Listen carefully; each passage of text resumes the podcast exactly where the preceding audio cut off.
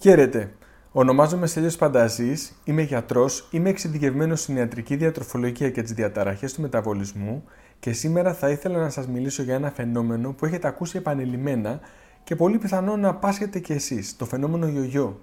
Θα σας εξηγήσω τι ακριβώς είναι το φαινόμενο γιογιό και πώς μπορείτε να καταλάβετε αν πάσχετε από αυτό το φαινόμενο. Γι' αυτό το βίντεο έχω επιλέξει μια νέα μορφή χρησιμοποιώντας γραφικά, τα οποία θα κάνουν το φαινόμενο πιο κατανοητό. Πιστεύω ότι σε κάποια βίντεο η εικόνα μπορεί να βοηθήσει να καταλάβουμε κάποια πράγματα γρηγορότερα και ευκολότερα.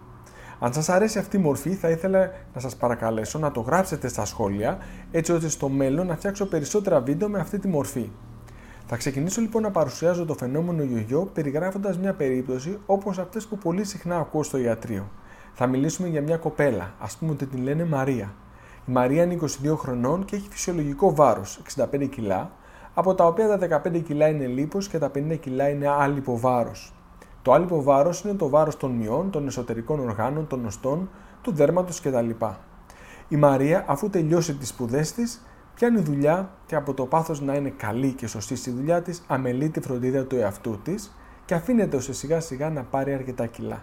Αυτό συμβαίνει γιατί πολλές φορές τελειώνει αργά τη δουλειά και δεν προλαβαίνει να μαγειρέψει και αναγκάζεται να παραγγείλει κάτι απ' έξω. Τα Σαββατοκύριακα που έχει χρόνο να μαγειρέψει, συνήθως τρώει έξω γιατί με αυτόν τον τρόπο συναντάει τους φίλους της. Στη δουλειά συχνά παρασύρεται από τα κεράσματα που φέρνουν οι συνάδελφοι και τρώει τυροπιτάκια, σπανακοπιτάκια και κουλουράκια, ενώ αμελεί να φάει πρωινό γιατί βιάζεται να είναι στη δουλειά στην ώρα της. Όλα αυτά έχουν ως αποτέλεσμα μετά από μερικά χρόνια να πάρει 20 κιλά και το βάρος να γίνει 85 κιλά.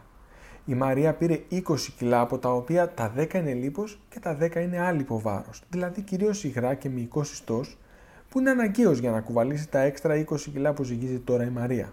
Όταν η Μαρία συνειδητοποιεί ότι το βάρος είναι αρκετά αυξημένο, αποφασίζει να κάνει μια δίαιτα για να επιστρέψει στα κιλά που ένιωθε καλύτερα, τα 65. Επιλέγει λοιπόν να κάνει μια δίαιτα που πολλές φορές δυστυχώς είναι στερετική, δηλαδή μια δίαιτα που περιορίζει πολύ την ποσότητα της τροφής. Αυτό φέρνει το αποτέλεσμα που θέλει η Μαρία. Δηλαδή, χάνει το βάρος που είχε στόχο να χάσει και επιστρέφει στα 65 αλλά από τα 20 κιλά που έχασε, τα 15 είναι άλυπο βάρος και μόλις τα 5 κιλά είναι λίπος. Άρα ενώ η Μαρία έχει επιστρέψει στα 65 κιλά, βλέπουμε ότι σε σχέση με την κατάσταση που ήταν πριν πάρει βάρος, έχει 5 κιλά λίπος παραπάνω. Αυτό συχνά δυστυχώς δεν σταματάει εκεί. Τα άτομα που κάνουν στερετικές διαιτές σχεδόν πάντα καταλήγουν να ξαναπαίρνουν τα κιλά, αλλά και πάλι από τα κιλά που παίρνουν το λίπος είναι πολύ περισσότερο από το άλυπο βάρος.